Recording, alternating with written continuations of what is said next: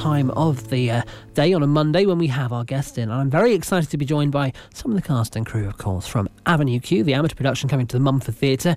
And of course, we've got our director in. Hello, how are you? Hello, thanks for having me. You're very welcome. Um, first of all, bone of contention, 90s music, too good to be forgotten. Hmm. Anyway, so Davina, can you tell me a little bit more about your role in the production and how, how you got involved? Absolutely. Well, uh, I moved back to Cambridge recently and I, I've been directing shows and I, I saw that Avenue Q was coming up and I'd seen it in the West End and was utterly transported by the wickedly uh, naughty songs and wonderful puppets. So I applied to direct to the festival players, who are the society putting it on, and, uh, and then we went from there. Okay. And kind of directing experience before? I've done quite a few shows at the Minack Theatre in Cornwall. Oh, fantastic. And uh, we've recently uh, took a production of Gilbert and Sullivan to the Buxton Festival, where we won a few awards and best show, which was very good. Ah, that's well, that's that's that's good as well. Okay, fantastic. Now, the reason why I'm so excited is Avenue Q. I mean, it is something in its own right that people go, "Wow, I must go and see it," isn't it? It's something that you can't. You, if it, I hate to say it, if it goes wrong, people moan about it, don't they? they do because it's held in such high esteem uh, Yes. and, and, and um, regard. Can I ask you, from the point of view of the production, is much changed in the production being locally produced? Well, uh, we obviously uh, the the puppeteering is is the biggest challenge, and uh, in what we've had is we've had. Uh, workshops with uh, Mark Goldthorp, who played Nicky Trekkie in the West End, and uh, we spent a lot of time with rehearsal puppets, and we finally got the show puppets uh, just before the show. Uh, so um, we have to spend a lot of time learning how to puppeteer, if that makes sense, before we even go into the show. That's what makes the show unique, though, isn't it? Because a It lot of people who go into the show haven't actually done puppeteering before, so it's a whole new skill to learn. It is. It's very, it's quite scary. I remember going backstage when I was in London and, and being handed a puppet and nearly freaking out. So I, I, I feel for that one.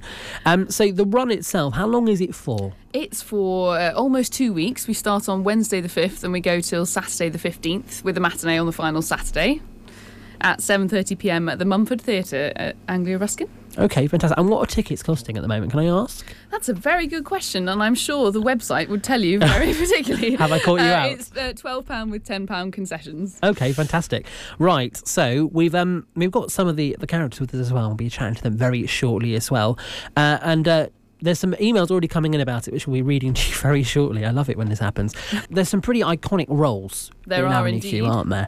Uh, to name but a few. Um, let, let, let's get to know some of the characters that we've got, got coming in on the show. Can you introduce some in particular? Absolutely. Well, we've got we've got one of my personal favourites, the very large, very hairy Trekkie monster. Hi, Trekkie. Hello. How are you today? Me fine. Are you liking the music choices? Me liking Rockin' Robin, yes. Yes, lots of dancing. Hmm. Who's your favourite singer, Trekkie? Ooh. Me thinking. Hmm. Who's the one who wears the. Oh, I, I'm not supposed to say on radio. Sorry. No, we Keep have it to clean, be well please. me, behaved. me quite like Diana Ross. oh, okay, Diana Ross. I like that answer. Okay, so um, Trekkie, um, personality-wise, can we can we ask that without offending too many people? You can try. Okay, all right then. Me, Um, me. Me a bit of recluse. Me, me stay at home. okay. Me, me, me look at the internet Oh most right, of the okay. day. Wikipedia or, or Uh, uh, no. we okay. all know the internet is for Yeah. age appropriate. Age appropriate. Yes, me, me being told not to swear. okay, all right. We like It's okay, that. Trekkie. You can swear. It's not real. It's not on. It's not on air. It- He's lying. No, no, me being told not to swear. Oh, Me- bad, me- i- me bit not bad swear. idea there, I think. Is that correct? Yes, that is right. Hi there. There there. are, there are normally two of them, and they do tend to uh, create a little bit of trouble. Yeah, my friend can't come today. She's having a lion. A lion on, Yeah. a, on a Monday. Yeah, I know. I told her she could, but actually she's supposed to go to work. So, uh, what kind of fiascos do you cause in the show? then? oh, all sorts. I mean, somebody who would think it's a bad idea to have a drinking game the day before a really important interview. oh, I do it all the time. It's it's normal, isn't it? Real? oh yeah, I like you. You can come back certainly. So, um, 'cause there's so many iconic tracks or songs even from the show, aren't there? Yes, Um, and we were playing a game just off air about which ones we can mention.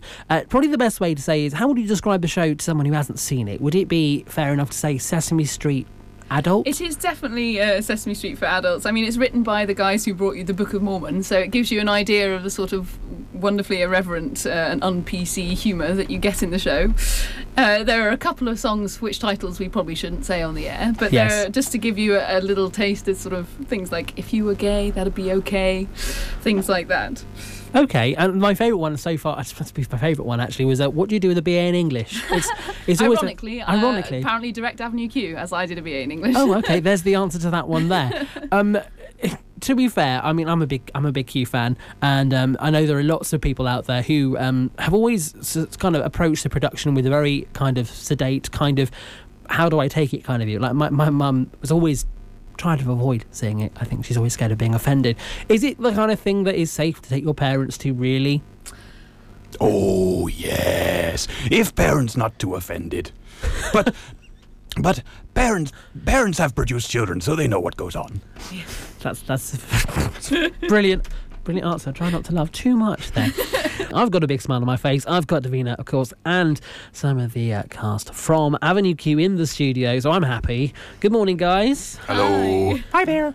How, how are you, Trey? You all right? You behaving yourself? Mm, me found unsecured Wi-Fi connection, so me been looking at internet. Mm, okay, don't tell my station producer that, whatever you do. Okay. You've been staring at the desk as well. Don't you dare press any buttons. Mm, me been looking at knobs. On on fader, on fader, on fader. Mm. How on earth do you manage to keep these guys under control, Davina? It's very difficult. He's fine. So you- Putting a bad idea there to look after Trekkie's probably a bad plan. No, no, I have all the right qualifications. So you, you your roles, um, obviously, uh, that sounds rude. Your roles, as in how you cast them. Obviously, in the London production, they were very limited. There were very number limited number, number of casts. How have you dealt with that? They they do. They they only have seven casts in the West End production, and each puppeteer plays at least two puppets, and sometimes puppets one and voices two on stage at the same time. Yeah, especially with Kate Monster, that was a very very particular Yes. role. And you had Princeton and uh, was it um, Rod? Princeton and Rod yeah. double and uh, Nicky and Trekkie double.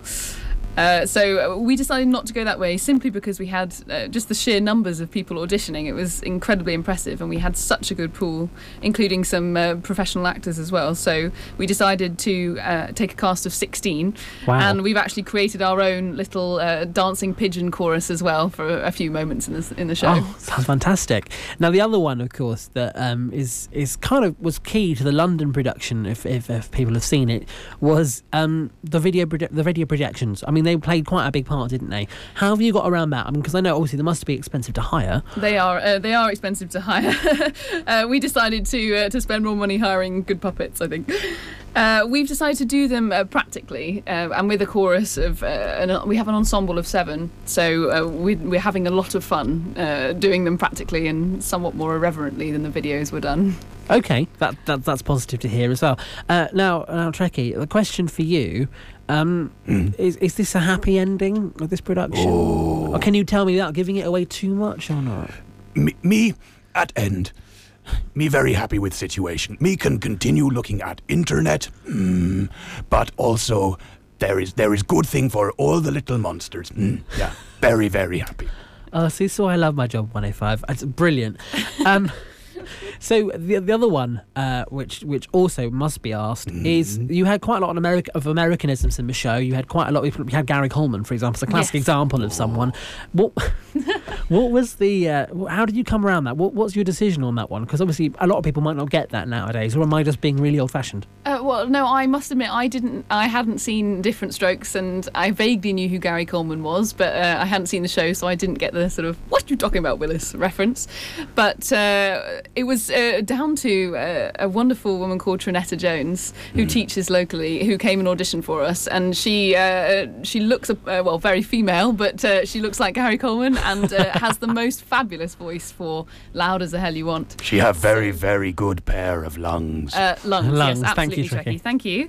Uh, so uh, we've decided to stay with it, and uh, hopefully people will understand.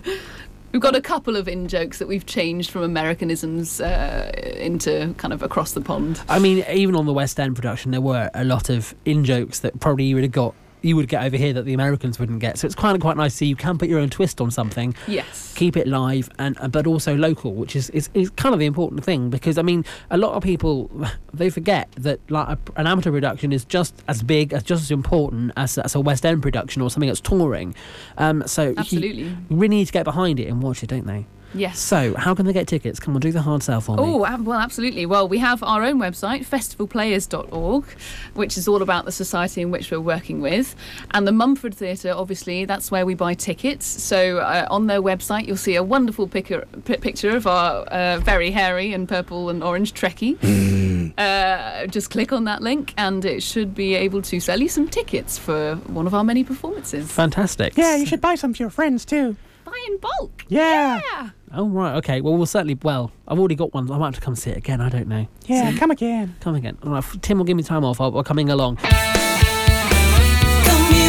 radio in your city. Cambridge 105. Good morning. Welcome along. I've now been joined by the lovely, smiley, um, of course, uh, Ellie. Good morning, Ellie. Good morning. Thank you for uh, coming in today and talking to us about about well, what do you do exactly? Give us your title. What do you like to call yourself? Oh, well, I'd probably call myself an author and illustrator of children's books. So, um, I essentially I colour in professionally. You colour in professionally. I love it. Okay, and you got you you right. So you had a launch, didn't you? That was last week. Oh yeah, on Saturday I did a brilliant event at Cambridge Central Library um, for my book Weasels. Okay, and you've got another book coming out. Oh yeah, in April my next book Nuts in Space will be out. I think it's out on the fourth of April. Okay, all right then. So tell me a little bit about your work. What how do you describe it? I know it's like colouring in for adults and such, but how how do you describe it? How that? Well, essentially, it takes the form of picture books. So I write and illustrate books, and they're usually um, very, very detailed, slightly manic books. And people tell me they're funny. And uh, well, we, my book Weasels, it's about um, what weasels really do all day, which isn't frolic in the leaves and eat nuts and bread, um, nuts and berries. What they really do is plot world domination. So it's sort of like a James Bond spoof where there's hundreds of weasels in a huge underground base, and it's about the issues they have trying to take over the world. Sounds like my kind of book. I might have to get this book. Sounds really good. So how did you get into illustration then? Oh, well, originally, I, I went to university and I studied fine art. Um, but I found fine art was an awful lot about um, piles of bricks and pickled sharks and things like that, and I wasn't really fitting in. And um, because um, and because of studying fine art, I had to go to, to the Tate Modern, the gallery in London, quite a lot. And um, I found that I was spending more time in the gift shop, where they have a really brilliant children's children's book section, reading the books, than I was actually in the galleries looking at the art. So I decided it was probably time for a career change at that point. And you studied. So you studied. What? Oh, do you, what do I you study? went on and did a, an, an, an MA in children's book illustration at the um, Cambridge School of Art here, Okay. and it just went from there really. And um, so how does it work? Do you get spotted? Uh, How does it, How do you go about getting your book published? Because I mean, that must be an awful lot of work. Do you get Oh, spotted yeah, by someone, or do you send your book out, or? Oh well, what ha- I have a um, I have a really brilliant agent called Frances McKay who is um, who basically turned up and did it all for me. I, originally, I won her in a competition. Um, I entered a, co- a competition run by her agency. Um, where you'd win, um, um, essentially it was dinner with Frances, and you get to go and meet a publisher and show them your work. I won this competition called the Illustration Rally, and um, from that, Frances um, plucked me out of obscurity and um, yeah, basically got me published. Yeah. Okay, fantastic. Because um, you've been nominated for quite a few awards, and you you've won a few as well, haven't you? Oh, it's been, it's been a good it's good, been a good year for awards. Yeah, I think um the the one the, one of the ones I'm really pleased of is, is I was um one of the um, finalists for the Roald Dahl Funny Prize. That must have been a, a pretty epic thing to be nominated for and becoming a finalist for. Yeah, it was a bit crazy. There was a huge um, like award ceremony at the um, Cambridge Theatre in London where they have um, where they've got the musical Matilda at the moment. So they've got this amazing set there, and um, Michael Rosen, who is a um, a really brilliant writer and you know huge advocate of children's books, was um, there. He did the award ceremony. I was a little bit overwhelmed. It was sort of like the Oscars, but on a much smaller scale. I like that description. I mean, big. I mean, if you, I don't know it sounds a bit weird. I mean, I'm always, I'm not nowhere near your level of being able to produce a book of drawings. So I, I can do doodles, and I can probably do a stick man that looks like a woman, but that, that's probably about the best thing. But I mean, I, I know there are lots of people out there who who are really keen on on drawing and art and all the rest of it. So, what kind of advice would you give them if they want to not only have a book published, but want to have a look at maybe potentially going down the line of more illustration work? What would you suggest? Oh well, I think the most important thing is um, you've got to draw all of the time. You've got to um, all, like, always be sort of developing your craft in a way. So if you uh, go out and draw things from life, you know, in reality, and just and that really, if you if you've got sort of a really good grounding and you can really draw, there's not much. Um, there's, there's not really you can't. It's just the way to start, really, and you've really got to be able to create the artwork. So you've got to be motivated and, and, and kind of centered on, on the thing you're doing. How long did it take you then to create Weasels? Oh well, um, it probably only took me about six months in total. But it was um, I did weasels for my um, for the, final project for my um, the masters that I did in children's book illustration. So I had um, because I decided that I was going to have a whole finished book for the end of this course, where we had this we had we had a big gallery show um, up at Foyles in London um, for the end of the course, but all, all of these um, pu- London publishers were going to turn up to, and I decided I had to have a finished book for this.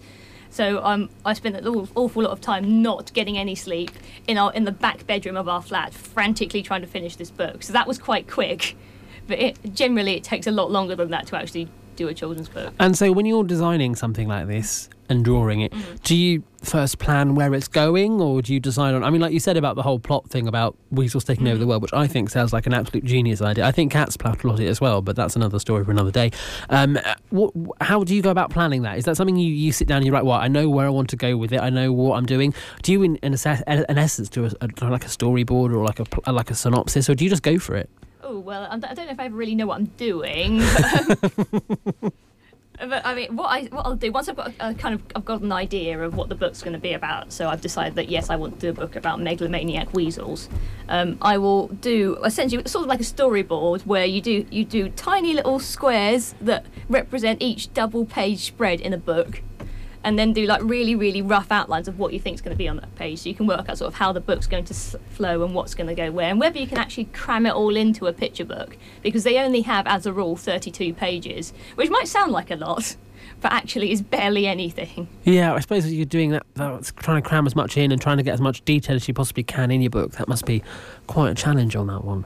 Um, now, uh, you know, uh, uh, to be fair, what you do, uh, what do you work in mostly? Is it pencils? Is it inks? What, how, what do you, what do you use? Oh well, I do a, a pen and ink outline, and then um, usually what I'll do is I'll um, on a separate sheet of paper from the outline that I've done, I'll um, do the I'll do the flat colour. So then I've got two sheets of paper. I scan them into the computer, and using the wonders of digital witchcraft, I will layer them up. Oh, fantastic. Okay, because I think a lot of people have this idea that illustrators just, they just go from rough and they just do it, and there's no, there is no technical wizardries. But I suppose all that stuff's there now to help you. I suppose. It does make life an awful lot easier. Also, I make an awful lot of mistakes, and the wonders of um, using something like a program like Photoshop is you can press the undo button, and suddenly all of your awful mistakes are erased from history. So, so was there a lot of not heartache, probably the wrong word. When you were designing this book, when you came up with, well, even the first book that you came up with, how, was there a lot of a lot of um, planning into that? Was there a lot of I, I really know where I want to go with this. I'm going to go with it. How long did it take? I mean, I've asked how long it took to make it, but w- what kind of concept wise? I mean, how do you come up with megalomaniac, me- megalomaniac, you know, weasels, for example? Where's that come from? Oh well, um, while I was on the um, on the masters course, we did a, over the project. We did over the summer. We did a class project. Um, so we decided that we were going to do an ABC book, and everyone was going to get a letter, and then you had to draw something beginning with that letter. And I got letter W, which is an awful letter because nothing begins with W. I really wish I would have got a T or an S or an E or something like that where you could draw anything you wanted to, but nothing begins with W. So I spent most of the summer, which is about two months, just thinking, what am I going to do with this? I have no idea. But in the end, I just um, I went through the dictionary and fo- tried to find things that, baguette, that, be- um, that begin with W. And there's weasels and there's world, and then, then it just sort of led to world domination, which sounded I love more it. fun than. So we're talking illustrations, and um, I mean, you said the best bit of advice for anyone who's who's keen on, on, on getting involved into anything like that is to draw and, and to stick to it rigidly. Yeah, it sounds like an it sounds like an obvious thing to say, but um, yeah, you really got to develop your craft really. Is it is it something you can have a natural skill for? Oh well, I think there are people out there who are naturally talented, but I think for myself, it was just an aw- I just did it an awful lot and got good at it. I think you can you, um, artistic talent talent in a way is something that you can learn through practice. It's like learning to do anything. Because there is sort of a big mystique about you know the ability to you know create sort of artwork of any form, but I don't think it needs to be quite as quite quite as much like that. Okay. All right, well, that's nice and nice and encouraging. I've still got a career ahead of me. I like it. No, I'm joking. I'll leave the professionalism to you. So, how can we find out more information about you, and where can we go? What's your website? Oh, my website is um, www.elysdolan.com. Um, I've got a funny spelt name, so that's Yes, you have, E L Y S and then D O L A N dot com.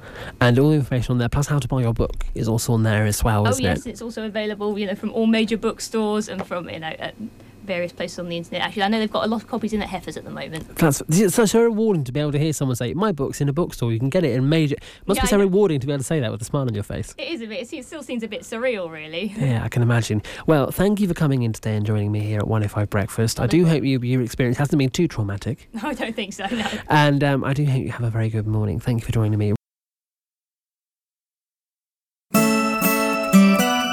From 10 till 1. Mid mornings with Phil Rowe.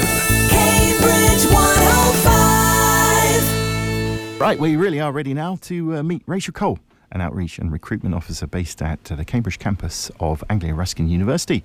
Uh, welcome to the show, Rachel. You've been here a while now, getting used to us and settled Yeah, in. It's nice to see you here. Thank you very much. One thing I notice about your job and, and talking to you off air is that it, um, I mean, one of you, one of the words we can use is very much engagement. Yeah. So you, you have to have huge interpersonal skills to do what you're doing. definitely.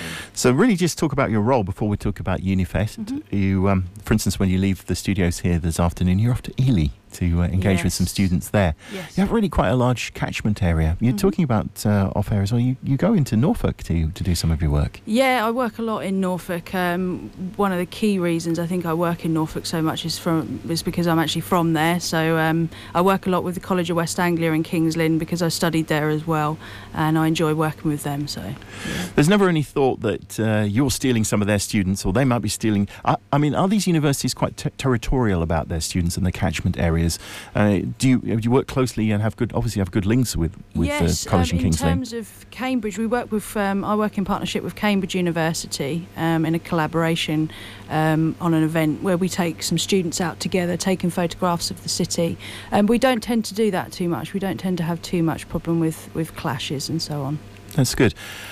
When we were getting some statistics from you earlier on, I was amazed at the number of students that you have two campuses. Mm. Obviously, one very nearby us, just off East Road, Yeah. along the side, bounded by uh, Mill Road as well, Yeah. and your Chelmsford campus. Which is the larger of the two, actually? I'm going to be interested to know.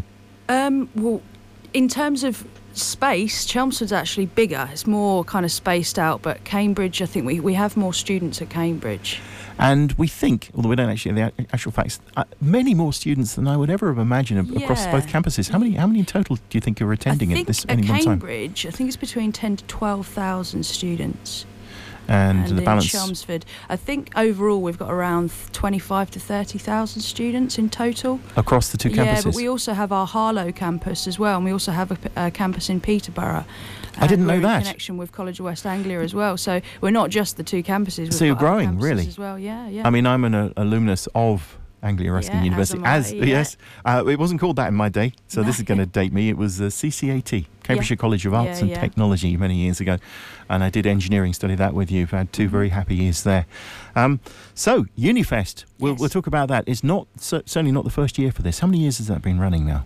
I believe it's been going for about five years. We've actually we've we've kind of had a rethink of the day and we've we've renamed it. It used to be called Uni for You. So if any listeners remember a day that was called Uni for You, it's now called Unifest. Similar kind of setup, but we've kind of tried to rebrand it and uh, make it more attractive to, to families and, and their children. So It's quite a number of years you've been doing it, rebranded Yeah. it more recently, and it will be probably the first experience that children, younger ones, when you, t- you uh, invite children right down to the age of six. yes, It's we age hope group. so. We hope that it will be one of the first interactions because we hope Yeah. it'll be a really really positive reaction um, interaction with the university. Six to sixteen are the age Yes, group, the yeah. people um, that, that can come along. And of course, it's a family day. So, of course, yeah. with youngsters, they should be under supervision at all times. And, of course, their parents uh, will be there hmm um, with them all. So, it's an all day event. It is, yeah. Coming up on, uh, well, you've got, we're going to do two. So, I guess the Yes. dress, we could say the dress rehearsal one, I suppose. They wouldn't like to think of down at. Chelmsford at the campus there. Uh, they're doing theirs on Saturday, the 1st of March. It's uh, coming up pretty quickly, isn't it? Yes. Uh, with yeah. the one here in uh, the ARU Cambridge campus at East Road coming up on uh, the 29th of March. Uh, it will be open from 10 in the morning till 3 in the afternoon. Mm-hmm. Haven't quite finalised all of the uh, the itinerary for the Cambridge Not one, just yet, no. Very be interesting to go on the website. week, Yeah. okay, so the end of the week. So what we will ask people to do is look at that at the end of the week. What sort of events then, uh, Rachel, uh, will you be holding on the day? So, very kindly, our faculties so we've got health faculty, we have a business faculty, arts, law, and social sciences, and then we have a science faculty. And very kindly, they've all offered to do various workshops. So, each of the workshops that are done by the faculties are in, will give young people a taste of the, the subjects that we do at Anglia. So, they're not kind of just random ones, they are actually connected to what we do in a very kind of um, social and interactive, fun kind of way. Hmm. Um, and then our support services as well have also um, become involved. So, such as um, Active Anglia, our sports department at Anglia Ruskin, they've very kindly put on some sporting activities. So it's it's uh, very much an introduction for because we are going out to such young people. It's a real introduction to, to university and their local university as well. Got to spark their little imaginations. Is what it's all about, especially yes, at a young plant that age. seed, get them Uh, plant the seed in the head that uh, maybe university is a thing for them. Just get used to so. Oh, Exactly, They hear the uh, yeah, word university and have no real imagination of what that could be Yeah. and what it's like Yeah. to, go around somewhere. I, I mean, I have to say, over the years since I was there in the late 1970s, the, the campus has changed out of all. Well, I say all recognition. There are buildings I still remember, There are, and I yeah. used to tread through the hallowed halls. But with the big, you know, obviously investment on the site that you've had, it's, it really has changed out of all recognition. There really wasn't a students' union bar when I was there back in my day. They had the Mumford Theatre, of course, and there was a refectory, I think we used to call it, Yeah. on the side of that on the ground floor. That's probably all ripped out and changed completely over my day when we it was. We still have the Mumford Theatre. That Yes, will always indeed. be there. But aside from that, yeah, we it's massively changed. It's changed since I was a student as well, four, five years ago now. and will you be um, holding any sort of uh, arts? Oh um, yes, definitely. On the day. yeah, because obviously we have the Cambridge School of Art at the Cambridge campus. So yeah, we've got various things going on. We're hoping that the Ruskin Gallery is going to open its doors to tours, so that students can have a look around the facilities. Um, we've also got such things as fashion design workshop. So if we've got any kind of budding fashion design students, then they can come and have a go at understanding how that works as well. Um, we've got a 3D animation as well, so people can get involved in that. So lots of things that the Cambridge School of Art are being involved with. It's a really 360 degree vista of uh, many different topics there, not it? yeah. In the science labs, presumably there'll be hydrogen blowing up in test tubes and going pop under supervision. I mean, what sort of things can you do under the health and safety with young children? It would be nice if we could do that, but th- the closest thing that we've got to the science side of things is we've got a forensic science workshop where students will actually get to dress up in their in their outfits and, and actually practice some of the um, basic skills that forensic scientists would use uh, in a in a case or taking yes. evidence. So yeah, that Yeah. would be quite cool. Fingerprinting and yeah, exactly. maybe the Yeah, traditional methods of using dust dusting with a little brush. Exactly. Yeah. It's probably moved on a bit since then. They probably put they plates under use those slides. basic ones, yeah, Oh, really? yeah. So they'll get to use all of that. It's not all digitally scanned, although probably you do it that way as well. So yeah, uh, from the something sporty point of view, table Mm. tennis, maybe some badminton, some basketball. You've got something creative going on. Ultimate Um, frisbee is going to be going on as well. Oh, wow. so, yeah. Never did anything like that. It was always a- Yeah. a, bit more stuffy in my day. Uh, it was uh, the engineering lecturers were always it was always suit and tie, and they, Yeah. they were of a certain generation, of a certain age. You know, the older boys who I mean, very very clever chaps, and we Mm. really did look up to our lecturers because by that time you wanted to be there because you wanted to learn and, and Mhm. study and Yes, well, yeah. might lark about a bit, but you know, it was a bit bit more um, bit more focused than it was at, back at back at, in in your school days because you, were- you were there because you wanted to be there a little bit more. Yeah, so yeah. so, and the creative side of things, looking at the moment at the ARU list for what you're going to be doing at Chelmsford on the first, Mm. even roof building. You're Roof have- building, yeah, yeah. So we've got a lot of architecture over there and uh, those kinds of things, um, engineering. So one of our academics is doing a roof building exercise for students as well. Yes, one of the modules that we did was civil engineering, so that Oh, they came in with you looking at uh, Yeah. uh, beams and um, rafters and how they would stay yeah. up uh, for budding entrepreneurs as well, because Yes. Cambridge being such a centre. Uh, for business, anyway, yes. and uh, an area that's really survived the recession rather Mhm. better than a lot of places. Yes, definitely. So you, you have focus on things like money matters. Yes, exactly. Yeah, so looking into budgeting. Yeah. So Uh, that gives them an idea of budgeting on a whole, but also how important it is to budget when you're a student as well. Not blow all your cash as soon as it comes through. And some of the events will not be all day. So No. uh, when we do look at the itinerary when it comes off the website, we should need to know when, when the timings Yes, will be for the different uh, parts So there'll of the be day. some some sessions that will be um, set up as a, as a kind of lecture. So people that are visiting must make sure that they figure out what time those sessions are going on because as the lecture starts, the doors will be closed. So then it must make sure they're there on time. But they'll get a program on the day. As I said, the program will be going up this week as well, so they'll be able to see exactly what's what's going on and at what times.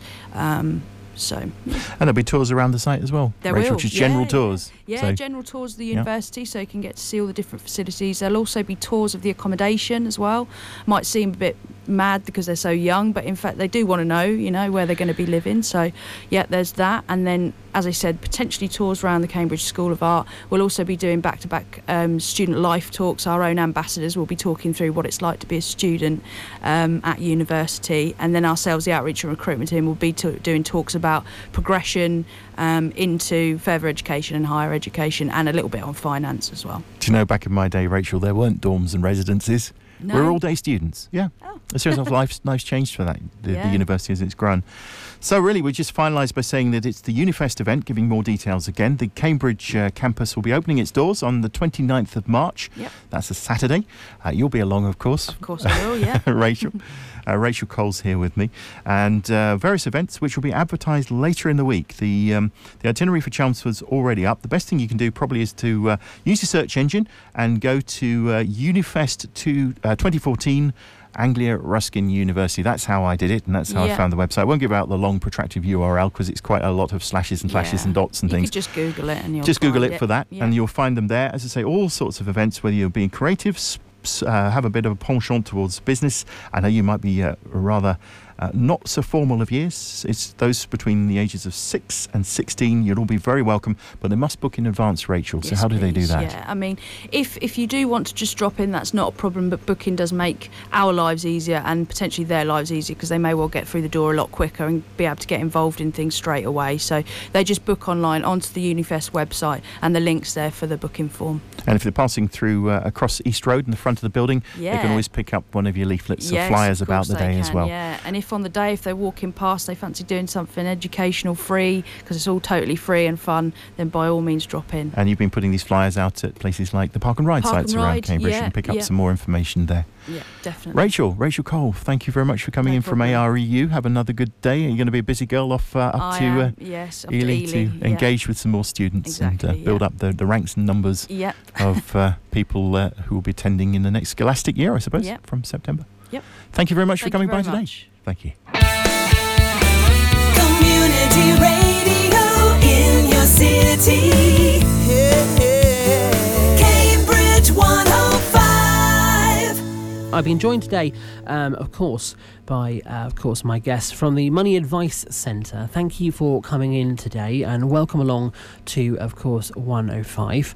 Um, and, of course, Steve Nation, thank you. Hello, how are you? I'm very well, Merlin. Thank you for inviting me. Thank you very much for coming in. Now, um, we've been covering over the last couple of weeks here on Breakfast various topics and subjects along the lines of kind of unemployment, homelessness, and, and money issues. And I think the reason why I, we, I kind of came to you was because there's so many organisations out there. Um, some that give completely free advice, some that charge, and it's so hard to know where to go. And because you're a local organisation, so can you tell us a little bit more about what you guys do? Yeah, we're Cambridge Money Advice Centre. We deal with personal debt, so we can't handle, so for instance, business debt. But any individual, whatever whatever problems they've got, they can come to us, and we will discuss their, their problems and try and sort them out in whatever is the appropriate way.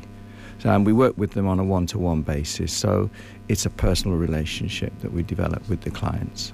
And you're a, you're a charity, is that correct? Yes, we're a charity. Uh, we're a, we're a registered charity. We have the advisors are volunteers and they are trained, and the administ- we have volunteer administrators, we have uh, volunteer trustees, and we have one part-time paid administrator, so that the office is covered at least for a few hours each day. Okay, so there's always there's always someone around. And and how many days a week are you currently open? Are you open? Yeah, we're open Monday to Friday. Yeah. Um, it's by appointment. It's not a drop-in centre. So if you contact us, whether it's by phone, email, or whatever, we will then come back to you. The administrator will find out the best time for you, the client, to come and visit us, and then we will match you up with two advisors so that you you work with two advisors on your case. So you've got that that support of two people, and, and, and there's also it's a monitoring thing, isn't it, as well? So you've got you've got two, Yeah, so you can yeah. monitor each other and all the rest of, Of that. course. So I mean, the reason why we got you in today, I mean, the, the main reason why I emailed was um, the shocking shocking kind of survey that came out about people going to payday lenders uh, for, for for things like paying rent and living month to month. Um, and, and I mean, there's a list of there's a very long list of questions that I could ask you, but I mean, the first one is um, apart from yourself, what other help is there with with kind of dealing with debt and getting advice? I mean, where can people go? There's you, I mean, and but nationally, I mean, you've got the National Debt Service as well. Is there anywhere else that people can look to find information? Yes, there, there are numerous um, websites which you can go on and uh, you, you know sort of work on there yourself, and there are you know advice, budget sheets, how to produce a financial statement. But there are also local organisations, and I would say the first sort of point of call maybe for somebody who's got financial issues is to start with the Citizens Advice Bureau because they can they can assess somebody very quickly whether it's appropriate to pass them on to an organisation like ourselves or other similar organisations within the in the in the community. We are Cambridge based, so we tend to focus on the city and the immediate villages surrounding us. But there are other organisations wider afield within Cambridgeshire where we can pass people on to. So it's all like a little network of There places is a you can network. go to. We belong to a national network called Community Money Advice. Okay, so there's always there's always good to know. There's always somewhere where you can go. Um, I mean, the first question then we're talking about about before we get to borrowing money, we're talking about budgeting here because I mean that's something that a lot of people don't do. They, that budgeting is an issue in today's well. We, we, you know, we all rely on credit cards and all the rest of it. What kind of things should we look out for when we come to budgeting, and what kind of hints and tips should we maybe take on into account on expenditure and that kind of thing? Well, I suppose the first thing is to actually start putting together a budget to see where your money is going, to see whether there are any areas that you are surprised about that you're spending money, eh, you, know, excessive money on. And once you've put a budget together, to see whether you're living within your means or whether each month your overdraft is extending or whether you're thinking you haven't paid a bill because you haven't got the money. So that that's the start maybe of looking at, at the situation and try try to sort of understand where your money's going so that you can hopefully plan better for the next month and for the future. Uh, and I know it's very easy to say say that and, and, and give advice to people to do that. But if you're already in that in that hole of right, I'm behind on my on my bills for let's say my phone, all the rest of it. Are there any other clear? I mean, because some people can be so into debt they can't see it. Are there any kind of clear signs or things that people should watch out for, um, or be aware of that they may help them go? Actually, you know what? I do need help. I am I am stuck. Ooh, yeah. I suppose the, the thing is that to recognise that you've got an issue or a problem, that's the first thing. If you don't if you don't recognise that you've got a problem, then you won't address it, and it's that's the point there. And what I would say to people is that they're not alone out there. You know, they can co- they can call us, they can call other organisations. There is help and support out there for people who are drifting into debt. Okay, and, and I mean, obviously, uh, there's there's so much stuff going around about you know unemployment rates dropping and, and the potential of, of interest rates going up. Um, and I suppose people now let their guard down a bit more because I think well we're coming out of the well, we're coming out of the so-called recession as such. Um, so it is, something to watch out for. It's a dangerous loop, isn't it? If you let your guard down too much after you, let's say you've done your budget and you, it's all well doing it, but then it's sticking to it, isn't it? Which Correct, is, is yeah. always always the one Yeah. forward. I, I mean, things that I always find are useful. I mean, like for example, when I do a budgeting sheet, I sometimes I lose track of things like like TV, that kind of thing, where I can cut back on things that actually are luxuries and, and, and non-essential. So, what kind of things should I think about? On that case, so for example, obviously, I know for example, food is something that's essential, and like hmm. like TV, TV is going to be obviously something that's a bonus. So, what kind of things can I can I consider when doing that? I mean, do I really need it? It's probably the best one, isn't it? I would say you, you've answered your question. Do I really need it? And in terms of one of the issues of, t- you know, with, with broadband and TV packages, you know, if you have those extra sports channels, if you have a, do I really need those? Can I, can I actually cut back on my budget in that area? You know, my mobile phone, am I on the right contract? Do I need a contract? Should I go pay as you go? You know, it's it's the little things will add up, and it'll be surprising how how quickly you can actually get your budget under control if you start to do the do that those sums. Okay, so we've we've covered the budgeting element of that one. I suppose the next one then is, is borrowing money in a in a safe in a safe way if you needed to. What would you say about that? Well, I come from a generation where credit was not something that you thought of. You saved up for something and then you bought it. Obviously, today we live in a society which is credit based, and therefore, you, you know, I wouldn't suggest that people use credit cards to go and buy uh, something, a capital expenditure. I would suggest they go to the bank, their bank, and see if they can get a, a short term loan or something like that. Or today, what is growing rapidly within the communities is our credit unions. And we have two in Cambridge Cambridge City Credit Union, and we have the Rainbow Credit Union, which is uh, Rainbow is an East Anglian organisation, but they are growing rapidly in, in, in the Cambridge area. And obviously, Cambridge City is what it says it's Cambridge City Credit Union. For those people who struggle to save, that's a good way of getting into a saving sort of habit with small amounts. So for the you can save with them for 15 weeks, Yep. whatever amount, and then then you have access to funds to buy the, the something. Say your freezer goes and you're not insured or whatever. So I would always say to people, look at look at to your financial institutions that you are with first, the bank, and then the credit unions. Okay, I, I don't know. I, again, that kind of comes down to if you then go to a bank, and I mean, payday lenders again. And I'm sorry to come back to them because they're such there are such a negative influence on the hmm. market as such.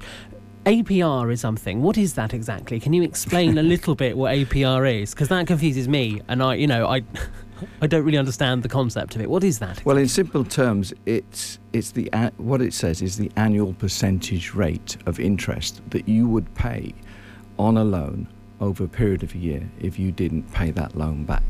Okay. So with payday lenders, they, they have to put that in to uh, explain the, the rates of interest that they are charging because they are charging relatively high interest rates per month. The idea of a payday loan is that you borrow it one month and pay it back the next. Yeah. Of course, what you're doing is you're paying back the loan plus the interest, which is significant. Yeah. And Because you're you- doing it over a short period of time. over short, yeah. And if you don't pay it back on time, or you don't pay, it, there's not only the interest charges increases, there are administrative charges as well. So it's there are you know there are things where they, if you go onto their website, they say no hidden charges, but to explain to an individual who's desperately looking for a short-term loan, they don't look to that detail, and then when they come to pay it, they realise actually that one hundred pounds is actually that 100 pounds is now 120. You know, So it's it's a dangerous. It is. It's a thing to watch out for. Then the APR. Uh, Typically, I know you probably may not be able to answer this, and if not, please feel free to say you can't answer that. I mean, what what am I looking for in in a good rate? I mean, what should people look at when they come to? I mean, mainstream. I don't mean you know on the internet. Well, with mortgage rates so low and, and interest rates on, on sort of um, your savings so low, 5% is a figure I would be looking for, but the payday le- lenders are a lot higher than that. My, my feeling is that don't go down that road. You're better off saving or going to a credit union when you can afford to, and, and start planning for the future again, Yeah. which is is the whole part of financial And planning. ask yourself the question do I really need that money now, or what's the reason I need it for? Uh, You know, and, and come to us, you know, rather than get into a situation where you you get a payday loan. And we have known, I have heard of situations where somebody has borrowed money from one payday lo- loan company. The following month, they borrowed from another one to pay off the first one, and it It's a cycle of d- it's a- debt. Yeah, so it just and it just mushrooms into a, an excessive debt. we're kind of talking debt and we're talking about we're talking about all the kind of elements of, of, of planning and all the rest of that and financial planning what is the implementation then if you do borrow of missing payments Well, if they miss payments, of course, the interest charges go up, and of course, they will get further into debt because it's just a, a spiral, really. You cannot sort of, if you miss the, um, let's say, the minimum payment, then of course the interest is on the whole of the capital that's outstanding. So it, it just grows. So if I like if I have a credit card and I've got a thousand pounds on it, let's say, and I pay minimum payments for for six months, all I'm really paying is the interest, and I'm not paying off the actual Yeah. amount that I've actually used to purchase the product. Yeah. So it just you know, it just grows, and then you might decide, well, actually, I, I won't use this credit card anymore. Maybe I'll get another one, or switch it over to another one. But all you're doing is prolonging, if you like, the inevitable. I'm afraid. So you're prolonging paying for that product that you Mm. bought, could buy up to two years ago that you still got that maybe not be worth worth that much anymore. So really, you're, you're keeping yourself in debt. Um, so of course, consequence of missing payments then, and also uh, credit scoring. I know it's kind of a very, and no one really understands or can un, can explain how a credit score works because that's kind of down to the institution and how they work. But can you explain a little bit maybe about the idea of it? Yes, yeah. What what what it is? The um, the companies who have you know do the credit. There are three in this country that do it, and what they do is they work on your financial history. So your credit history. What's your financial past up up to the present day? And each time you apply for credit card, each time you pay payments, it's recorded, and that's kept for up to six years on your credit history. They also have the, your addresses, your previous addresses, your present address, your employment history, your marital status, and whether you're a homeowner. So they have quite a lot of information about you. And on that basis, they will decide, they decide what your credit rating or credit score will be. Obviously, if you are pay off your credit card each month or don't even have a credit card, your mortgage payments are up to date, you've never been in debt, then you pr- could probably have a score with one of them which would be 999. So, so that's the top level. Yeah. One of the other agencies will talk with a different, will have a Less or different- something, yeah. Yeah, yeah. So, and you can't escape that because every company that supplies you credit feeds that information into them.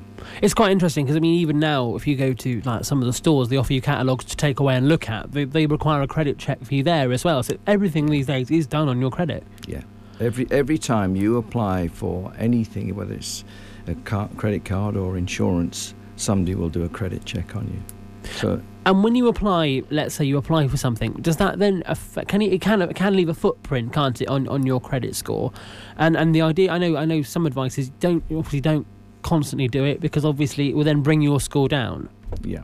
And that's just because people say, well, they're look, they're obviously looking for credit, so there's an issue there. Is that is that the story behind that one?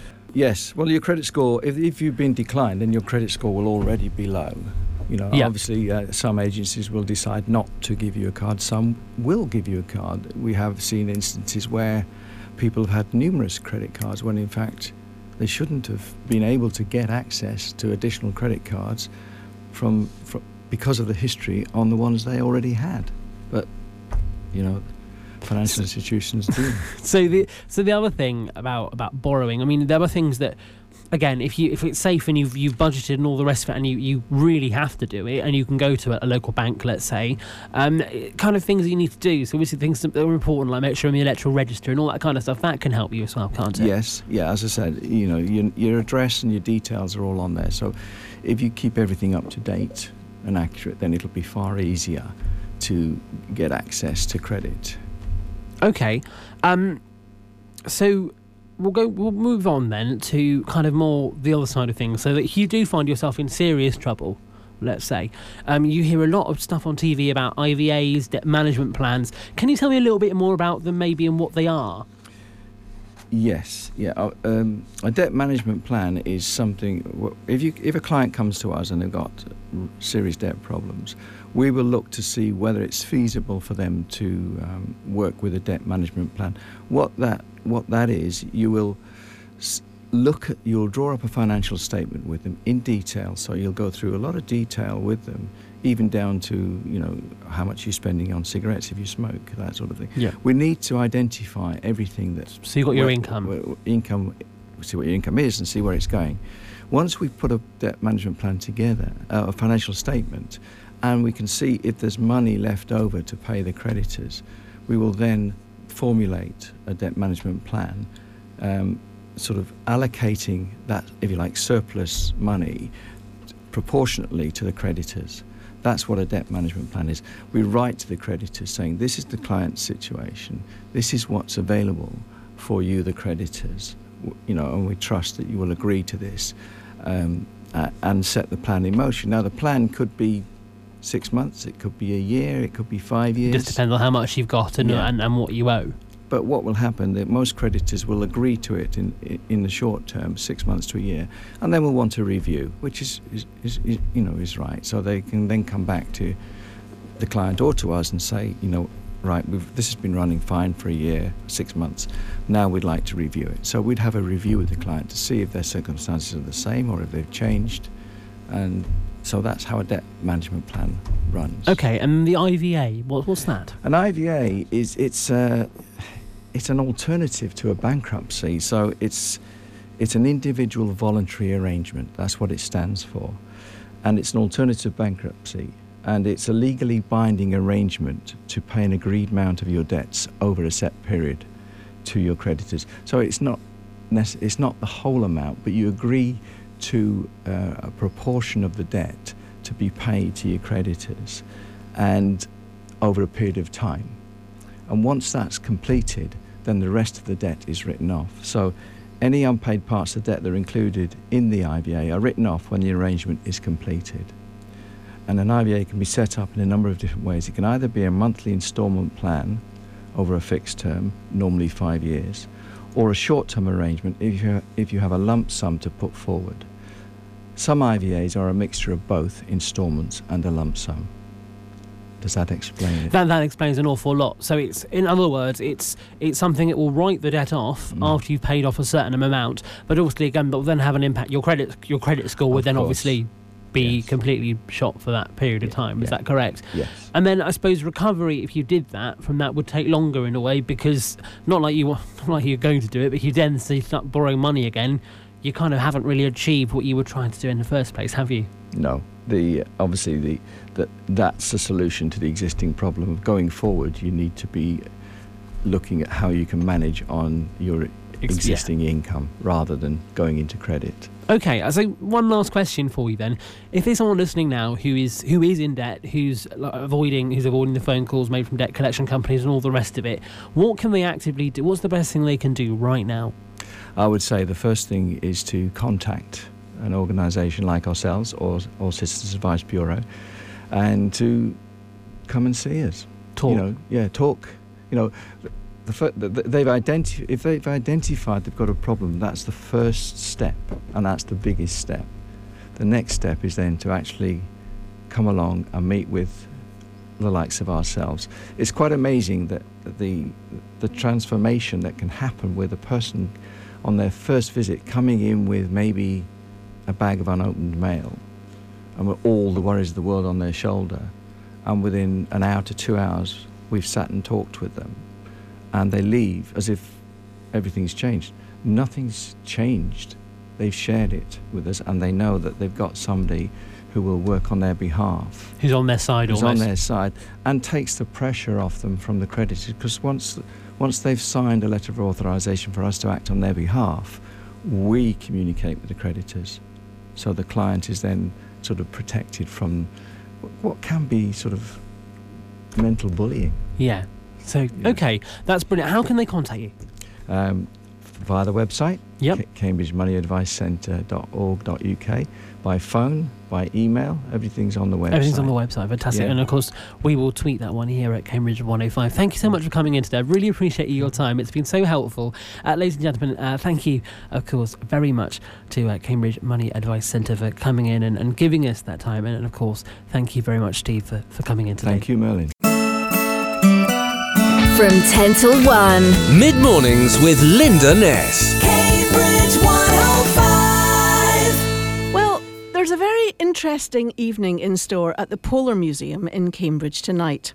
Attendees will start with a mystery tour of the collection and then listen to Arctic myths and legends and tales of polar adventures by candlelight. It sounds absolutely brilliant, actually. And here to tell us all about it is Rosie Amos. From the, the Scott Polar Research Institute. Welcome to Cambridge 105, Rosie. Hello. Hi. Now, this sounds like quite an unusual museum visit, actually. What, what made you come up with the idea? Well, I think we're always trying to get people interested in in polar things, and there's so many events like this for children, like storytelling, but actually adults want to have fun too. They want different ways to look at things. So we're always trying to come up with new ways. And fortunately, we um, uh, we know Cambridge storytellers who are wonderful at storytelling, and so they're going to be coming in to provide the storytelling tonight. Ah, so they're the ones who'll actually be doing the doing the storytelling. They will, yes. And they'll all be related, presumably, to the Arctic or to cold climes of some description, I would imagine. They will, yes. We've got lots of different kind of themes. So, you know, some of the people who've gone to explore the Arctic, like Franklin, or things to do with shamanism or the aurora. So it's a whole mix this evening. Oh wow, it sounds it sounds very very good. And the the tour, presumably that's a guided tour that you'll be doing to start off with in the evening. Yes, that's right. Especially for people who may may not have come to the Polar Museum before. So, just uh, showing around, but a slightly different type of tour to normal. But as you said, it's a mystery tour, so I can't give too much away. And you're one of the you're one of the tour guides as well. I am, you? yes. You so you're being very cagey about that, and quite right too, because you're and it's sold out. I hear this this event this evening. It is, which is wonderful. Um, but we will be doing similar things in the future as, as we realise there's so much popular demand. So. Yeah. So on the on the tour, what kind of artifacts will people expect to see? I mean, it's presumably stuff that's already on display in the, in the museum normally, is it?